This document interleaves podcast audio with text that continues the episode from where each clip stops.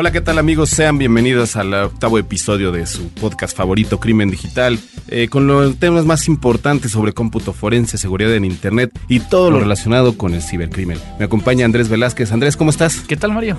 Muy feliz de empezar con otro episodio más para compartir con todos ustedes. Así es, pues no hablemos más y le damos inicio, ¿no? Claro, me parece. Bienvenidos a esto que es Crimen Digital. Los días, millones de seres humanos nos conectamos a un sistema de información. Vivimos una realidad virtual donde convivimos, crecemos y maduramos. Enviamos y recibimos datos a través de una red donde nadie se conoce. Solo vemos imágenes y reflejos, no juzgamos, solo intercambiamos. Es mejor estar informado. No hay pretextos. Crimen Digital, el podcast con todo lo relacionado al cómputo forense, seguridad en Internet y las últimas tendencias nacionales y mundiales del cibercrimen conducido por Andrés Velázquez y Mario Jubera.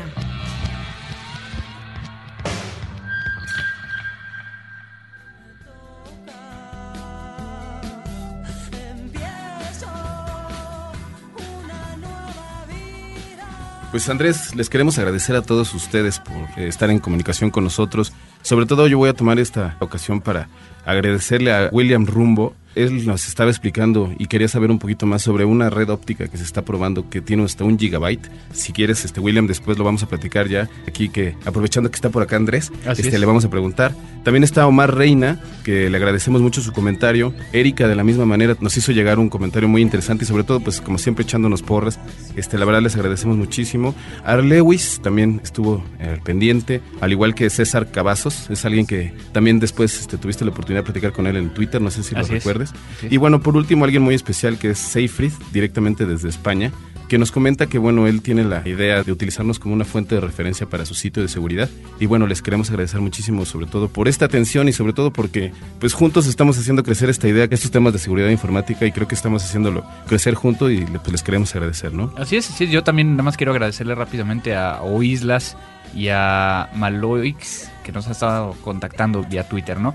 Pero pues muchas gracias a todos ustedes. Recuerden enviarnos todos sus comentarios. Aquí tenemos ya la, libreta oficial de Crimen Digital donde estamos apuntando los, los nuevos temas que vamos a ir cubriendo a través del tiempo. Así es. Y lo más chistoso es que es una, es una libreta. No, es, no es una computadora, es una libreta. Finalmente sí.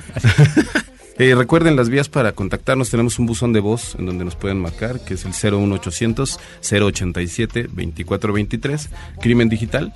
Tienen que decir a qué ah, programa va el, mensaje de voz. Recuerden que esto es nada más dentro de la República Mexicana, desde la Ciudad de México. Para todos aquellos que nos contactan desde fuera, es mucho más fácil que nos contacten vía Twitter, donde el Twitter de Mario es arroba jubera. Así es, jubera Y el mío es arroba cibercrimen. Y también vía correo electrónico. Vía correo electrónico, exactamente. Tenemos tanto Andrés como Mario, es andrés arroba crimendigital.com y tenemos mario arroba crimendigital.com y también tenemos obviamente el corporativo que es contacto arroba crimendigital.com. El corporativo. sonó padre, ¿no? Sonó muy padre y todos aquí detrás del, del vidrio están riéndose.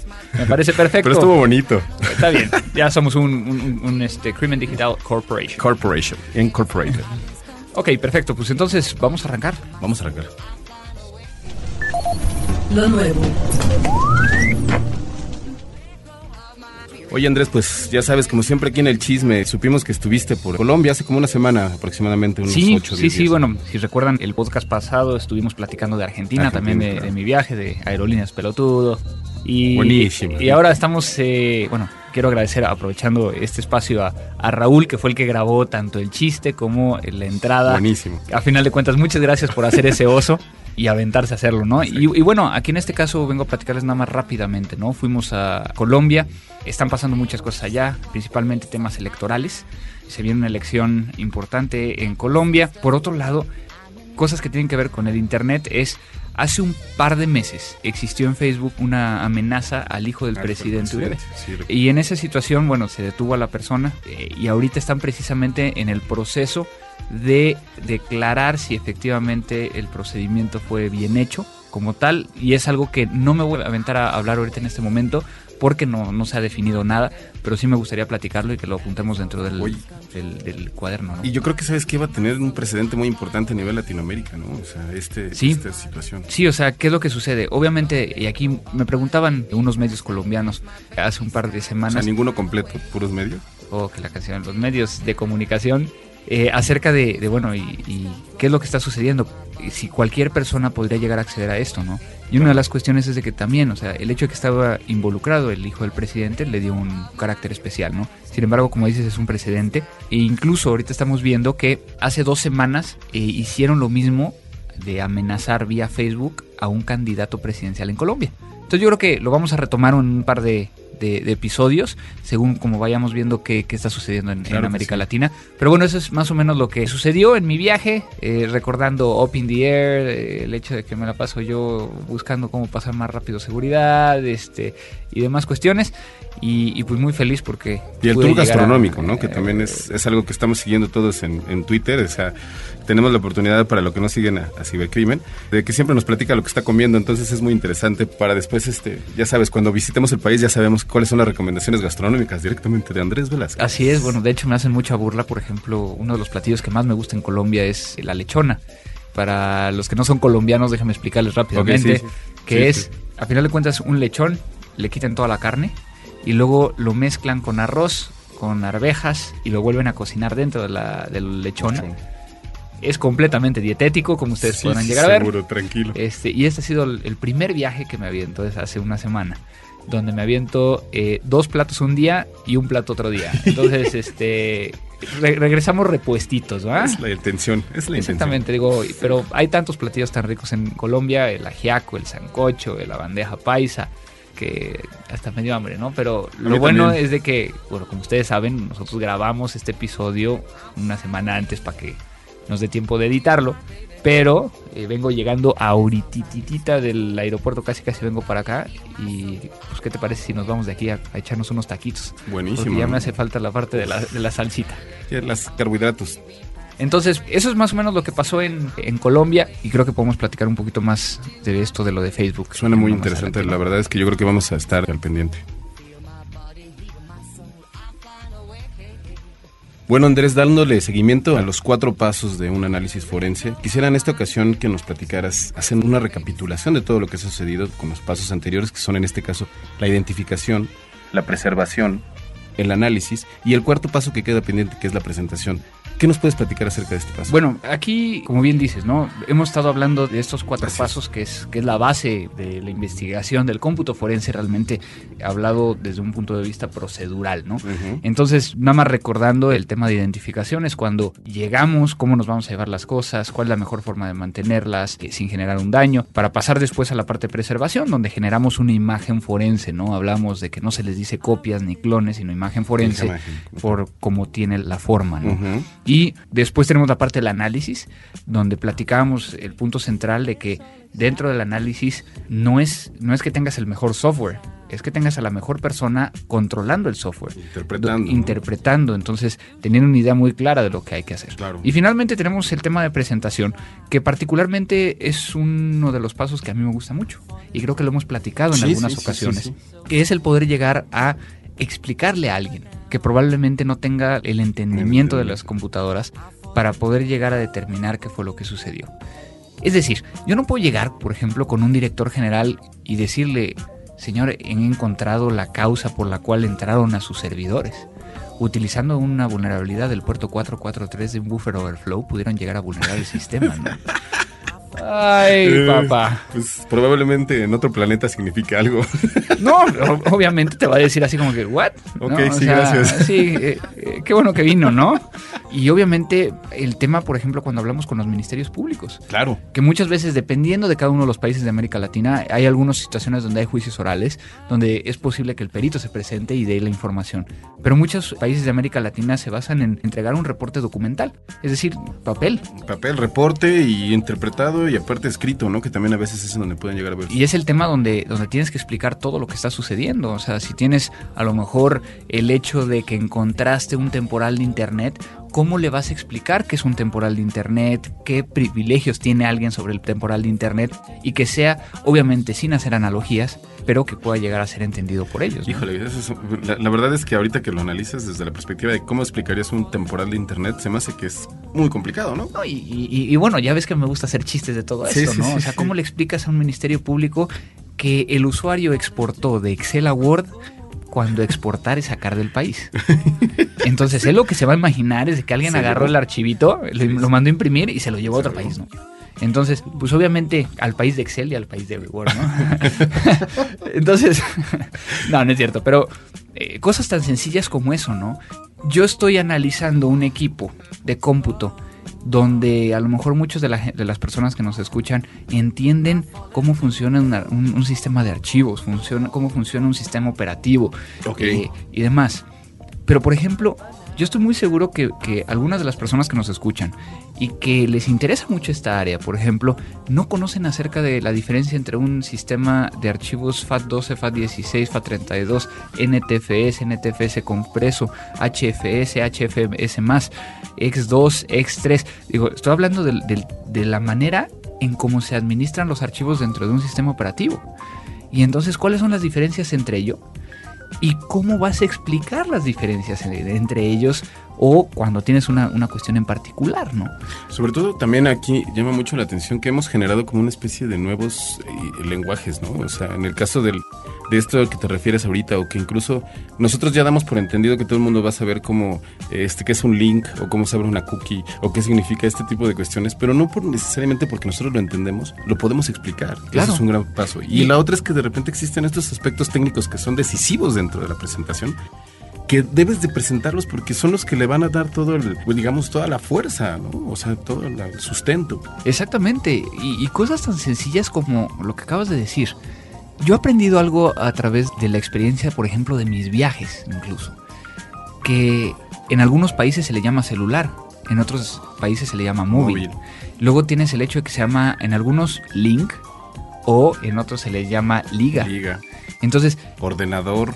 El ordenador, computadora, este cortafuegos, firewall. Eh, digo, muchas veces también, incluso como puedes llegar a expresar algo, puede llegar a ser diferente cuando lo estás diciendo dependiendo del país.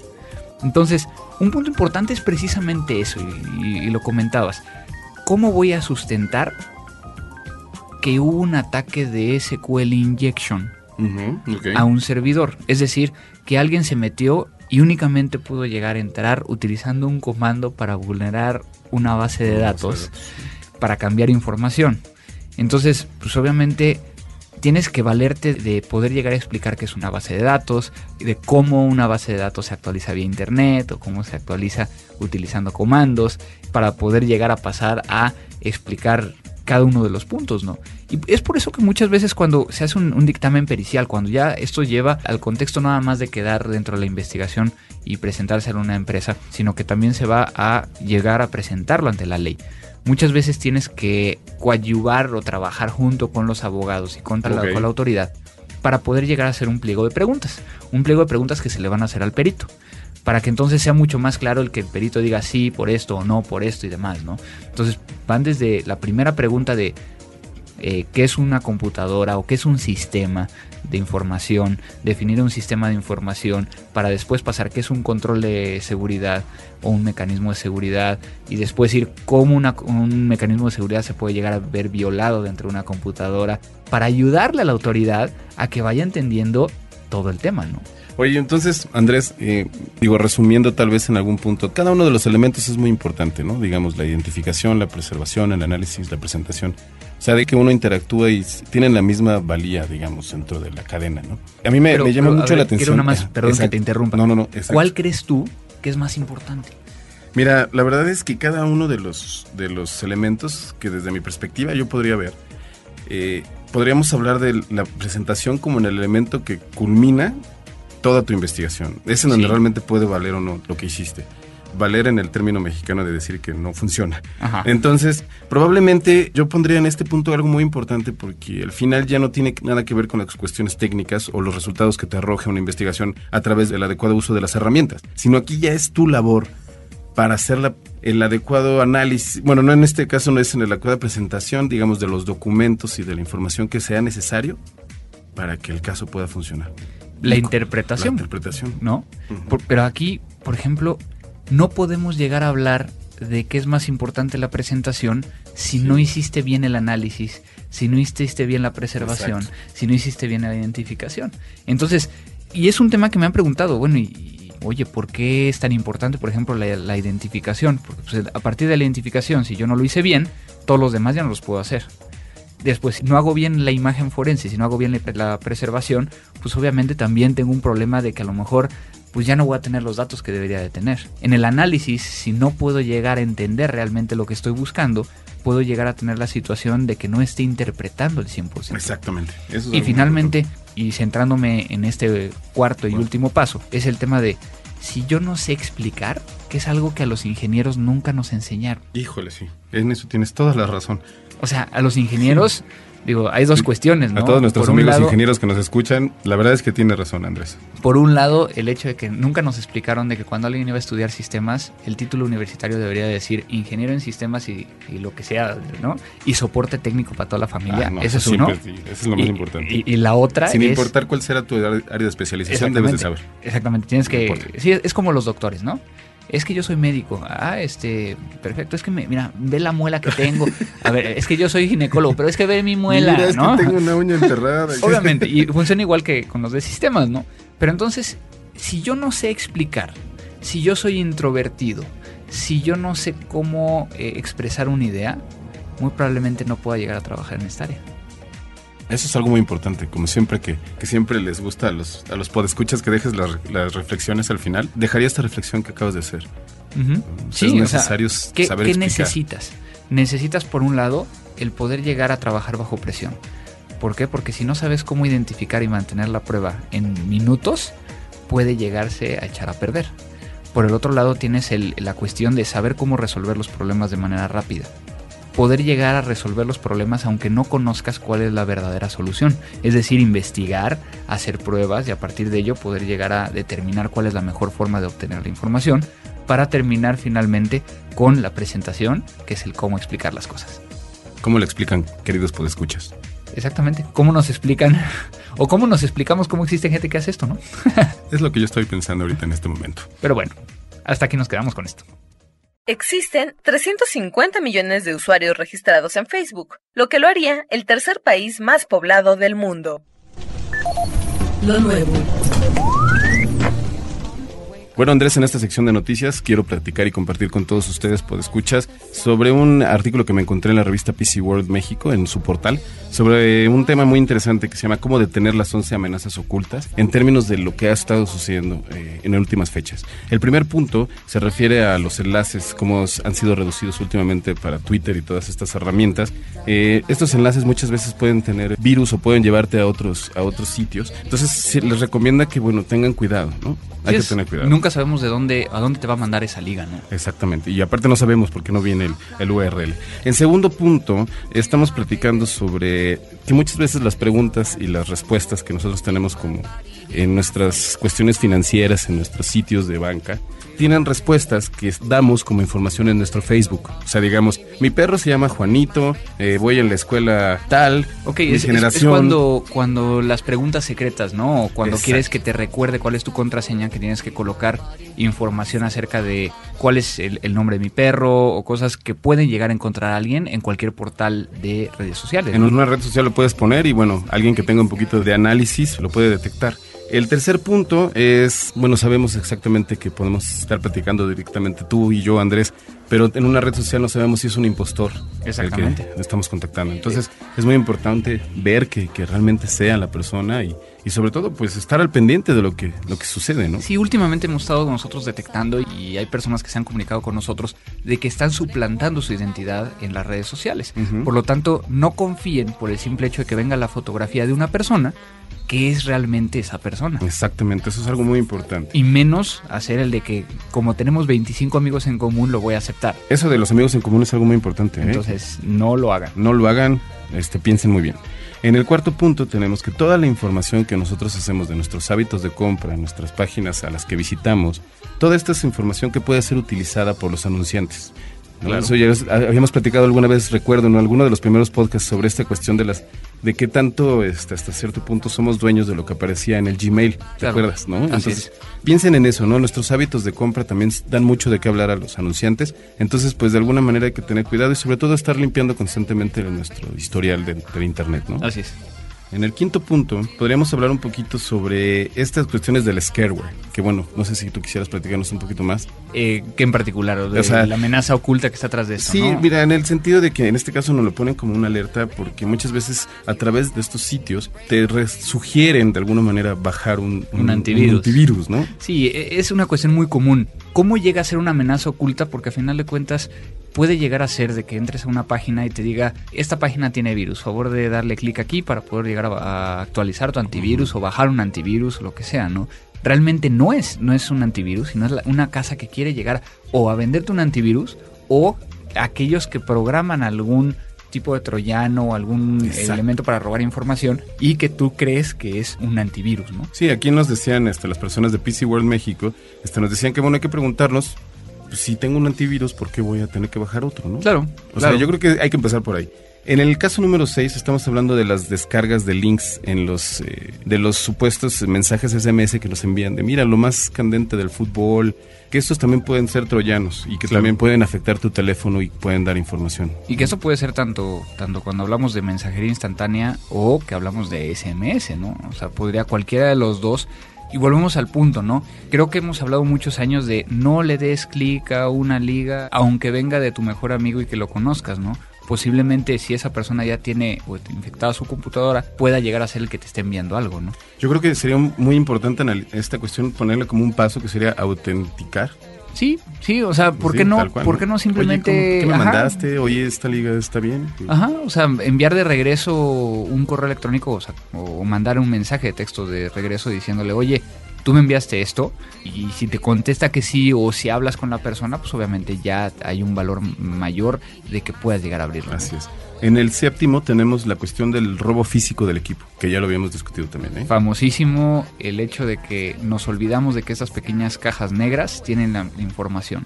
Y nos preocupamos más por tener un respaldo, pero no nos preocupamos por dónde va a quedar la información que nos robaron. ¿no? Exactamente, eso es algo muy importante.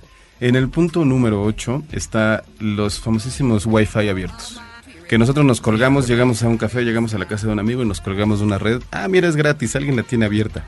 Así es. Y bueno, lo que ellos dicen es que muchas veces esas redes pueden ser de alguien que las, las pone ahí eh, a propósito para extraer tu dirección, ¿no? Y también para, digamos, identificar tu equipo y sacar Al final de cuentas ellos se colocan como un proxy que permite llegar a que todo lo que tú estás enviando para autenticarte lo capturen. Y esto es muy común y se está dando mucho, por ejemplo, en los aeropuertos. Ponen access points para la gente que va a los aeropuertos pero que parecen ser de una empresa eh, seria, proveedora, de Internet, pero realmente es alguien que lo que hace es capturar tu señal, o sea, que tú te conectes por medio de ellos. Ellos hacen el puente para que te conectes a la real, pero ellos ya capturaron tus contraseñas, por ejemplo. Tus datos también de las tarjetas de crédito, porque te piden, ¿no? Dan una tarjeta de crédito para que el costo te va a ser de ¿no? 3 dólares. Entonces tú muy confiado lo haces y pues bueno, es, es, una red ficticia que lo único que hacen es que te están robando la información. Claro. En el número 9 es sobre todo sobre tu uso de las redes, o sea, la red que tú tienes en casa, en el hogar, en la oficina, en donde nos dicen que muchas veces no nada más es necesario poner una contraseña, sino también que es importante pensar en encriptar esta señal. Así es, y bueno, aquí hay muchos, digamos que mitos al respecto, ¿no? Mucha gente dice que sí hay que estar encriptándola, otros de que lo que hay que hacer es un control de acceso por medio de la MAC address de la tarjeta, es decir, que únicamente ciertas computadoras estén autorizadas a, colgarse a la red. ¿Por qué? Porque el hecho de que tú le pongas inscripción es cierto que degrada la velocidad como tal. Pues y por el otro lado, también, pues obviamente alguien que sepa podría llegar a este, vulnerarla, ¿no?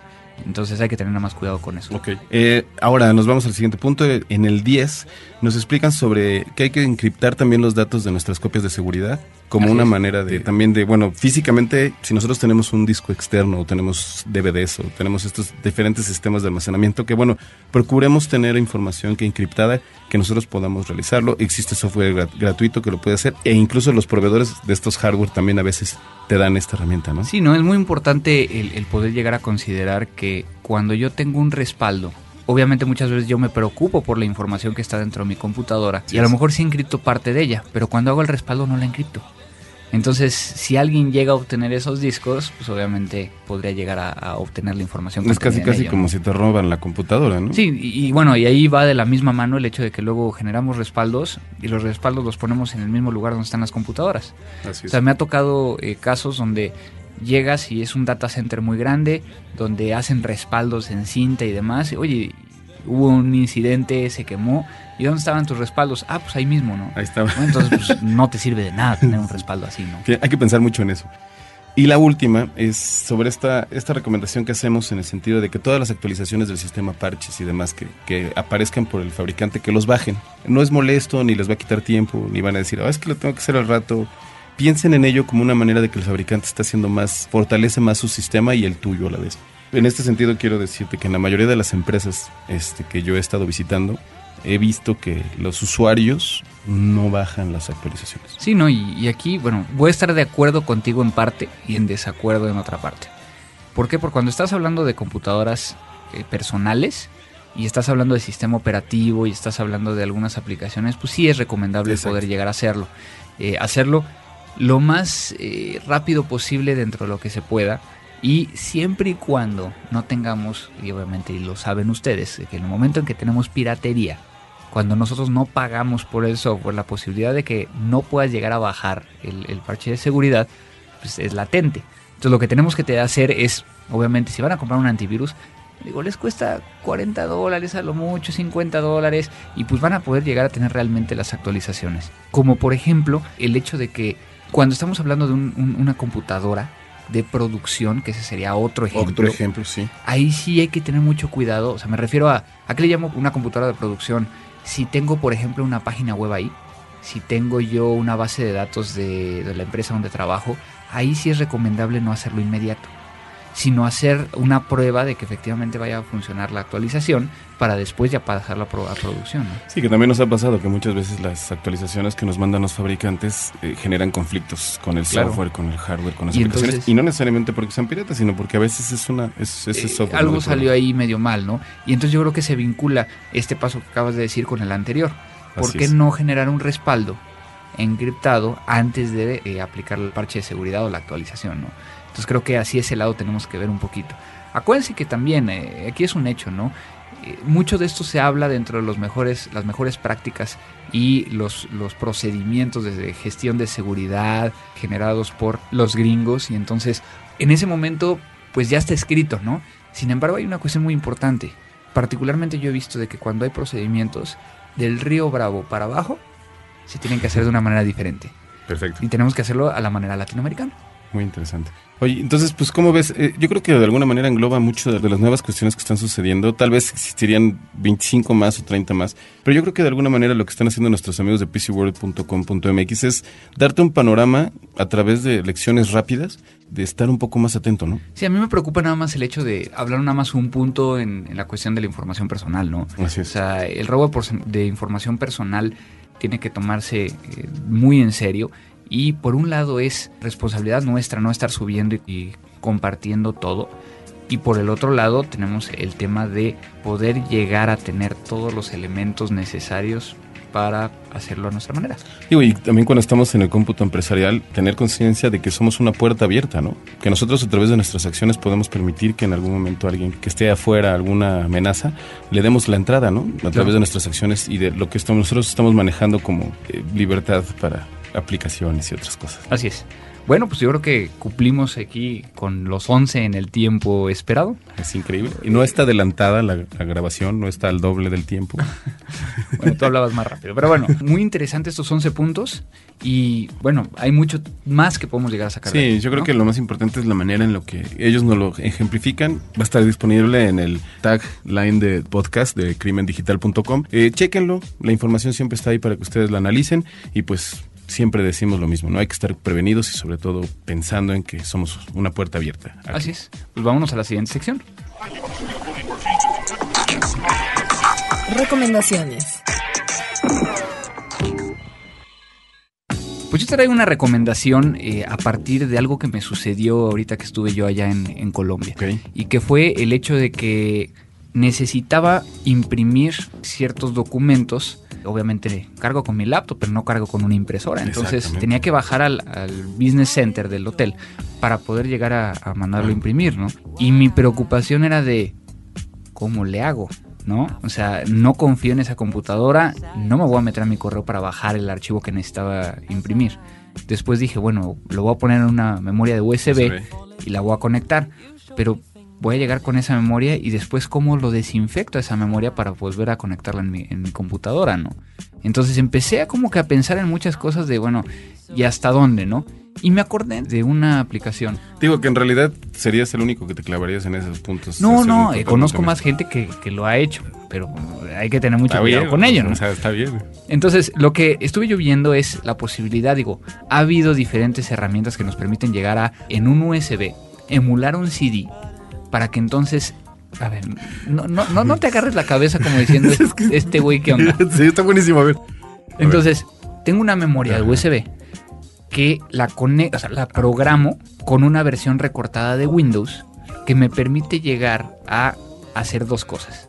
O poder llegar a arrancar directamente desde eh, la memoria de USB. Es decir, que no levante el sistema operativo como tal, o sea, no va a levantar el sistema operativo y lo que me va a permitir llegar a hacer es cargar directamente un sistema operativo Windows sin virus, sin nada de mi memoria. Eh, ¿Cómo se llama la aplicación, Andrés? Bueno, en este caso es, eh, el BART PE.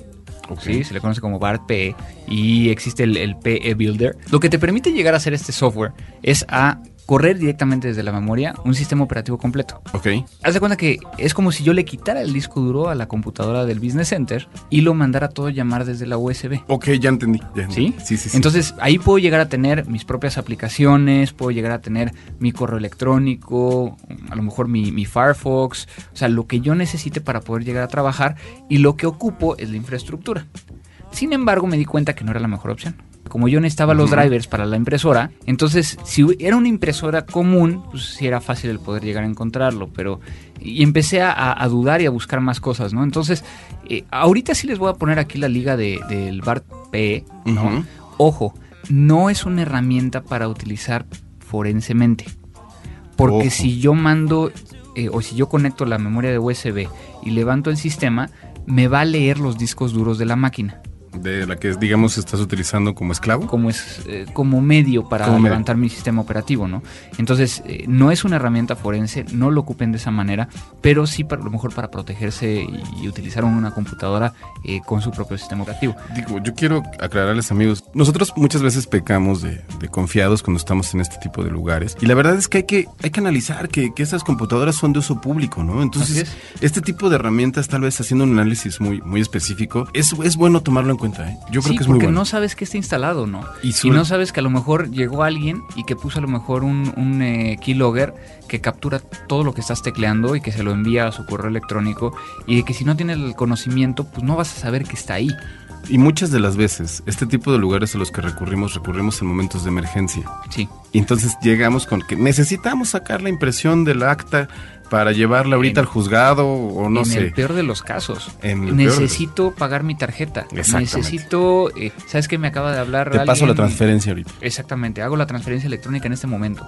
Entonces, y particularmente, bueno, tenemos que hablar de América Latina, ¿no? En los cibercafés, los locutorios, los business centers de los hoteles, pues todos están expuestos a que cualquier persona acceda a ellos. Y la otra, no hay nadie que es responsable de mantener las actualizaciones y los protocolos de seguridad. ¿no?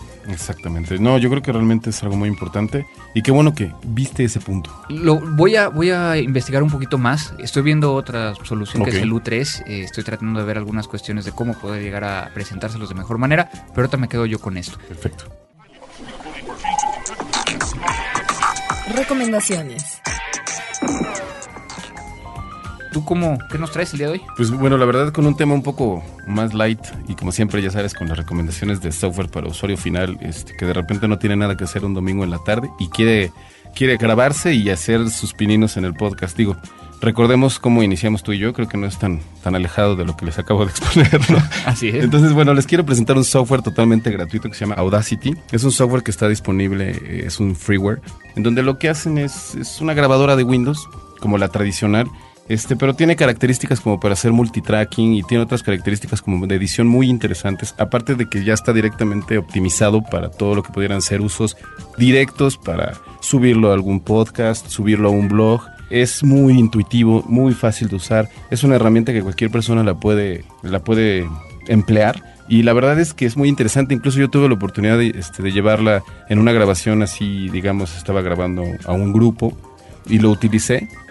Y la verdad es que la calidad de audio es perfecta utilizando la tarjeta de audio de la computadora sin ningún micrófono ni nada, simplemente con los, los ambientales. Logró, logré una muy buena calidad de grabación, digamos, si alguien se interesa en ese lado de o alguna idea que quiera componer o tal vez alguna frase que se quiera acordar, este es, es, es bueno, ¿no? De repente decir, ay, ¿sabes qué? Me acordé de esta frase que probablemente va a servir para mi próximo blog o y pones el Audacity y la y la platicas y se queda grabado. ¿Y tiene tiene costo? O No, no, es totalmente, totalmente gratuito. gratuito. Sí, exactamente. Yo creo que es muy sencillo. Solamente lo pueden googlear o incluso también en la. Ya en lo la- estoy poniendo, en estos momentos lo estoy No, poniendo no, aquí no. en Qué, qué- qué- maravilla de. Pero entonces sí, para todos aquellos que quieran hacer su propio podcast, que quieran empezar a, a- o a hacer audios, ¿no? O sea, aquellos músicos frustrados que quieran llegar a hacer su demo, este, creo que también lo Y, lo- pueden usar. y ¿no? aparte también es muy interesante porque muchas veces los músicos están peleados con la tecnología y las tecnologías están peleados con los músicos. Y la verdad es que ahorita pues son dos elementos que tienen que estar en unión todo el tiempo, ¿no? Y creo que una herramienta muy importante es esta, porque hay músicos que dicen, es que a mí me gusta grabar, tengo mi grabadora todavía de cassette, o, o algunas personas que se dedican a las cuestiones como de escribir y todo esto, que traen sus, sus grabadoras, y tal vez este, a través de este Audacity ya tienen la capacidad de que, bueno, lo pueden tener digital, y Claro. que es algo muy importante, porque digitalizar a veces es un, es un problema. Así es. Bueno, qué buena, qué buena recomendación para todos aquellos que, que quieren iniciar con esto, ¿no? Así es. Bueno, pues creo que terminamos el día de hoy un nuevo episodio. El octavo El- episodio. El, octavo episodio. Felices y, y, pues obviamente estamos esperando todos sus comentarios. ¿no? Así es. Pues yo, yo los invito de nueva cuenta que eh, nos marquen. Puede ser en la Ciudad de México y en la República Mexicana. Nos pueden marcar al 01800 087 2423. Nada más dicen que el mensaje de voz que van a dejar es para Crimen Digital y bueno, nosotros lo estaremos escuchando. O también en el Twitter. Así es, pueden llegar a contactarnos en eh, arroba cubera eh, o arroba cibercrimen. Yo Por soy lo- cibercrimen, es cubera. Por lo general, Cibercrimen sí atiende las 24 horas, yo, yo no. Y, y también tenemos por ahí el, el correo del, del podcast que es eh, contacto arroba crimendigital.com. es el corporativo, recuerda. Ah, ok, perdón, el Es el corporativo. corporativo, sí. Y luego tenemos los personales. Digo, de preferencia mándenlo al corporativo. No, digamos al, al general. Al general. Ya vamos a dejarle como general y cualquier cosa ya personal, pues obviamente nos pueden llegar a, a escribir. Así es. Esperamos, por favor, que nos manden sus comentarios, que nos manden nuevas ideas, qué son los tópicos que quieren que empecemos a platicar. Obviamente estamos buscando tópicos que sean de interés común. De todas maneras, les vamos a estar respondiendo. Muchísimas gracias a Frecuencia Cero, a nuestros productores, a Abel, a Paulina, todas las- personas que nos visitaron el día de hoy. Muchísimas gracias por hacer de esto ya una fiesta y aparte un tema de interés que cada vez está caminando poco a poco, ¿no? Así es. Bueno, pues entonces con esto yo creo que nos despedimos y esto fue Crimen digital. Crimen Digital, el podcast con todo lo relacionado al cómputo forense, seguridad en Internet y las últimas tendencias nacionales y mundiales del cibercrimen. Conducido por Andrés Velázquez y Mario Jubera.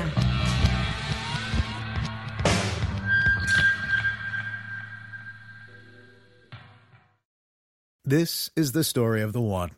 As a maintenance engineer, he hears things differently. To the untrained ear, everything on his shop floor might sound fine, but he can hear gears grinding or a belt slipping. So he steps in to fix the problem at hand before it gets out of hand. And he knows Granger's got the right product he needs to get the job done, which is music to his ears. Call, click Granger.com, or just stop by. Granger, for the ones who get it done.